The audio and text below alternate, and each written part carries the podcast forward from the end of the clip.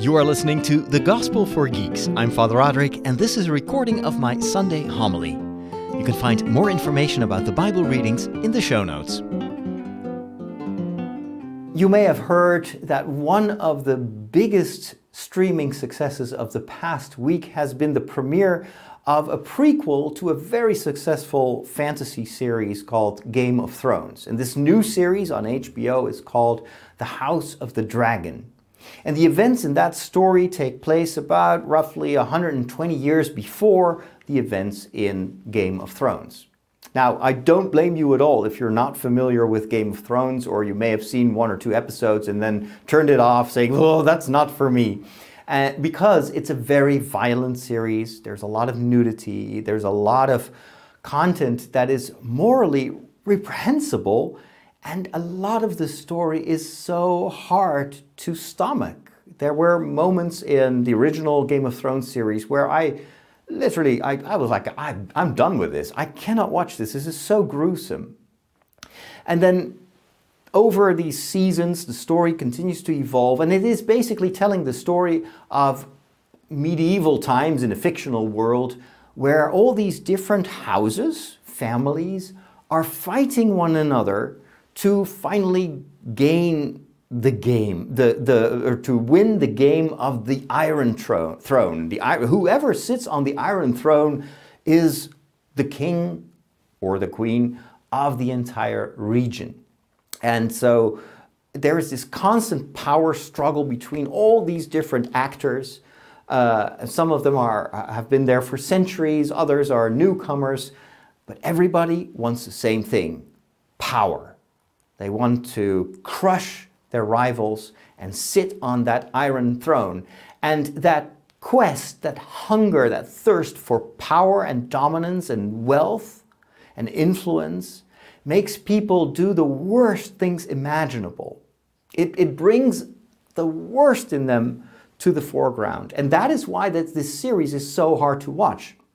And uh, I've often said that Game of Thrones, even though it is fantasy, so you would, and, and in, in the way the story is told, the world building feels a bit similar to, for instance, Tolkien. But these stories couldn't be more contrasting. Whereas Game of Thrones gives us a mirror of our own behavior in our current day and age the selfishness, the individualism, this unbridled hunger for more and more, and the disdain for everyone who's weak or who is a stranger, this, this, this selfishness that seems to be at such a high level in, in our times and that is causing so much suffering in the world.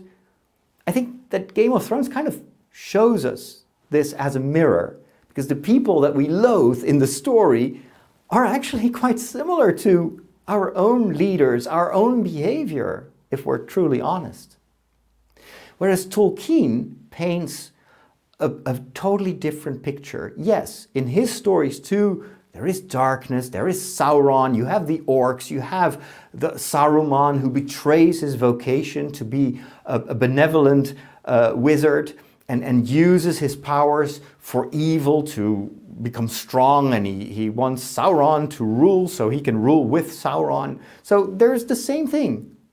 But what is different from Game of Thrones is that there is always hope.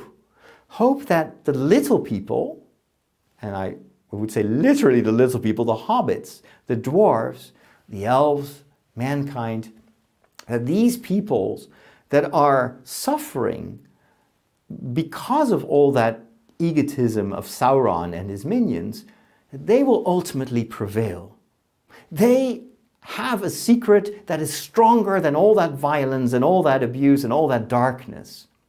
And the story of the Lord of the Rings, and maybe also the story of Rings of Power that we will see uh, in, in just a few days from now, I think reflects that, that need for a hope.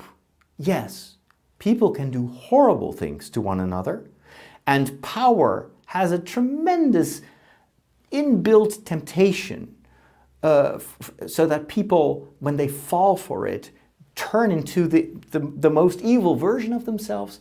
But Tolkien, a good Catholic, wants to give people hope That's the power of storytelling, that it can, can help you to believe that even though you look around and you only see individualism and, and you see the ravages of selfishness, but that story can evoke in you the heart of a hobbit. You are called by that story to do something about it. But in order to be a hero in Tolkien, you kind of have to be a loser. You have to be small. It's not a strong knight that wins ultimately uh, the battle. It's not even Frodo who ends up destroying the ring. It is actually the one who nobody thought would be any good anymore, the one who is completely rejected Gollum, Smeagol. And even though this creature was so deformed by evil, in Tolkien's story, he becomes an instrument of salvation. It's an incredible story. Now, with this new series uh, that takes place before the events of Game of Thrones, you could wonder, of course, is this world that they depict still taking place in the same in the same regions and the same you see the same locations, same families also?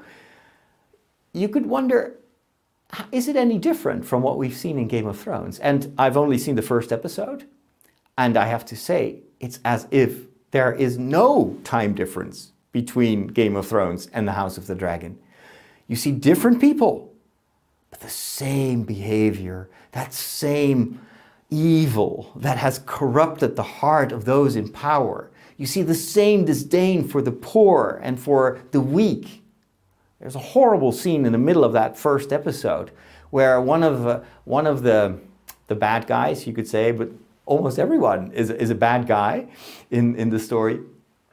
But he uses the, his power as the leader of the, the, the, the, the watchman of the city to go out and they kill everyone who is even remotely suspected of, of being a thief or a burglar or whatever, but also killing a lot of innocent people. And then later on, you see that same guy sitting in the middle of an orgy, surrounded by all this depravity, just planning his next thing. You know, what's my next? And ultimately, his goal is to sit on the Iron Throne. And everybody and everything has to, has to be crushed in order for him to sit on top of all that. So it seems that in the world of Game of Thrones, the story just repeats, history repeats itself.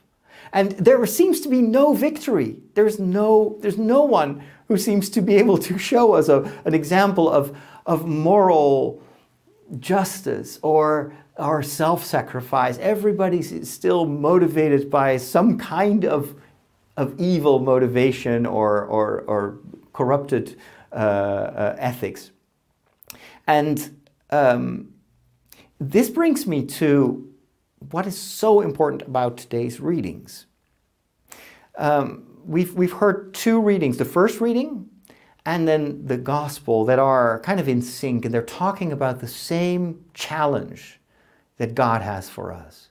And that challenge is do you dare to become small?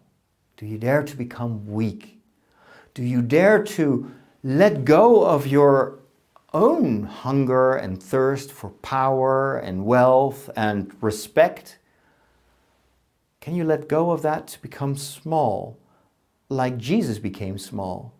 Can you be truly humble? Because it's ultimately the humble and the weak, those that are suffering, those that are crying, those that are mourning, they are number one in the kingdom of God.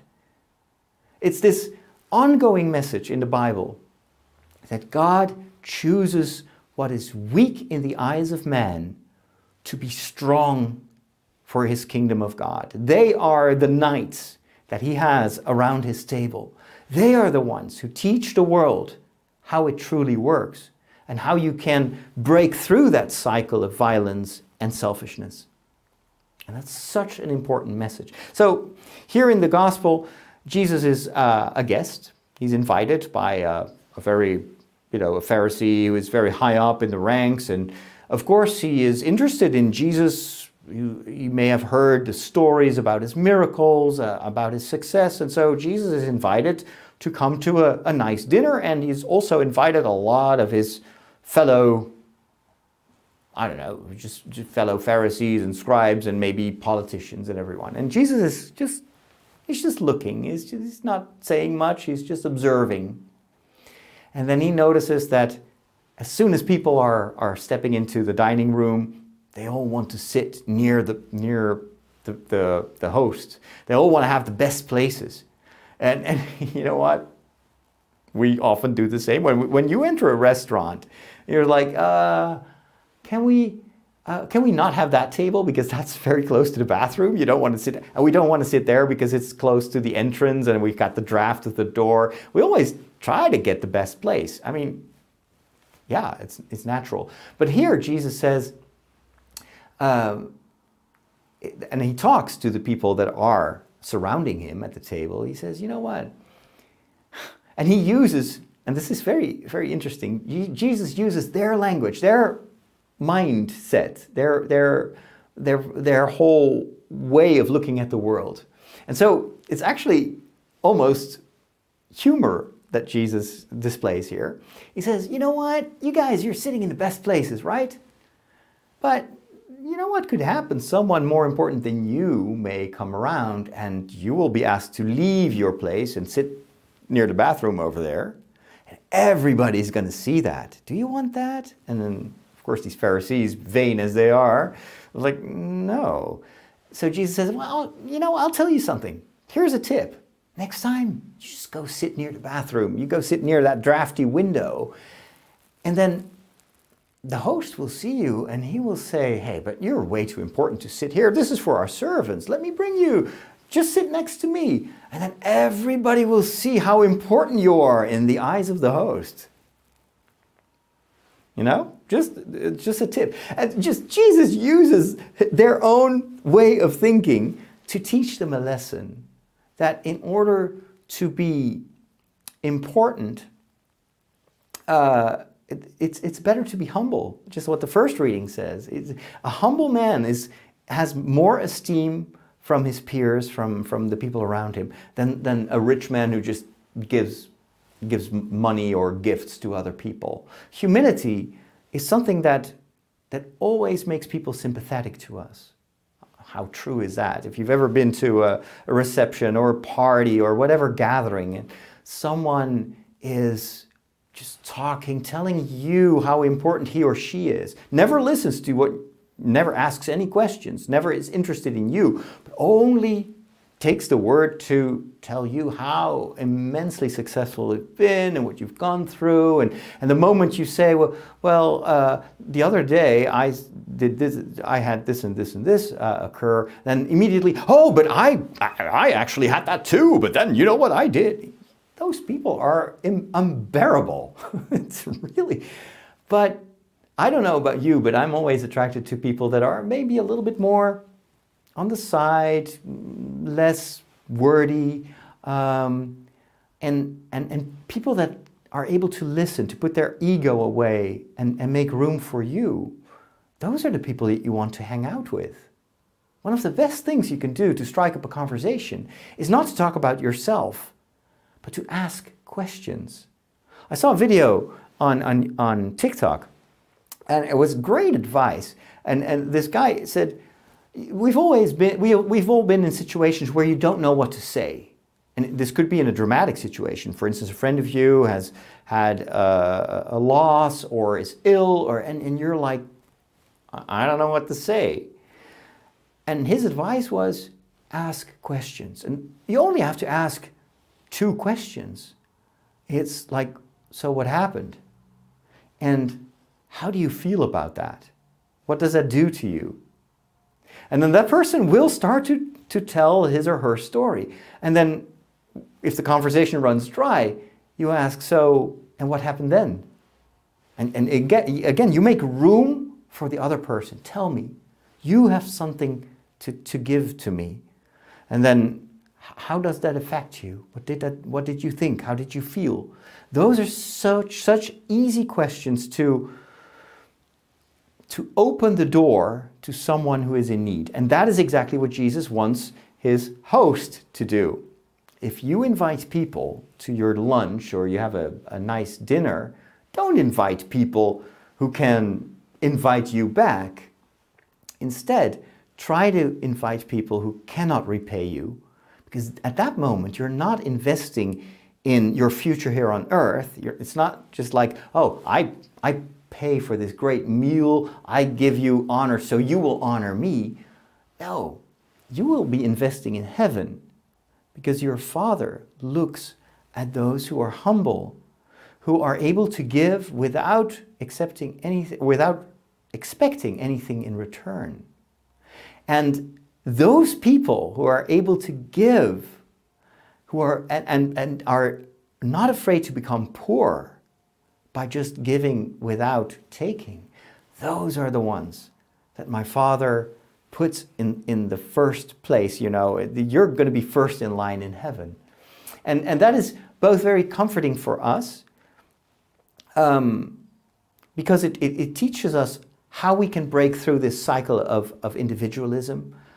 Um, but it's also very encouraging for whoever feels poor or inadequate or unable to, to join the rat race of our world because you matter to God. You may not have much to give. You may feel very, very weak, very powerless. But to God, you are a prophet of the way He wants the world to be. He wants you, with all your weakness, with all your, your, your, your lack of talent, maybe, or uh, in, in all your, your need, you are a reminder to the rest of the world that ultimately we are all beggars. Everything we have has been given to us.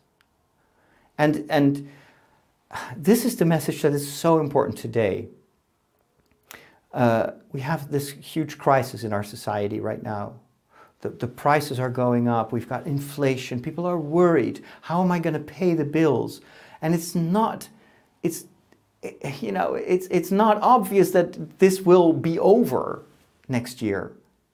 So we're going through harsh times, and, and the, the, the, the temptation is to then build a wall and to close yourself off and first look at your own interests and you know i'm just going to stop uh, giving alms or, or, or giving to, uh, to charities because I, I need the money for myself and, and, and before we know it we become these these rich and powerful like we see in game of thrones and in house of the dragon where it only is about us and it's only about how can we stay in power how we, can we hold on to what we have Whereas the secret to the future and the secret to the future of our world is if one by one, with the help of the Holy Spirit, we can become selfless givers. We stop worrying about ourselves and about our own future, and we start worrying about one another.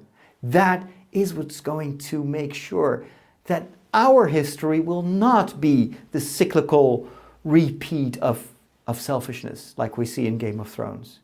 It will help us to turn our history into something more akin to the Lord of the Rings, where yes, we are faced with evil and hardship, but we have hope in our hearts. And if we dare to join the fellowship of the small, we may just be able to break through the darkness that threatens us all. Amen. Thank you for listening to the Gospel for Geeks. You can join me live for Mass every Sunday at 5 p.m. Central European Time, 11 a.m. Eastern, 8 a.m. Pacific. Follow me on social media at Father Roderick for a link to the live stream. If you want to contribute to this ministry, go to fatherroderick.com slash donate.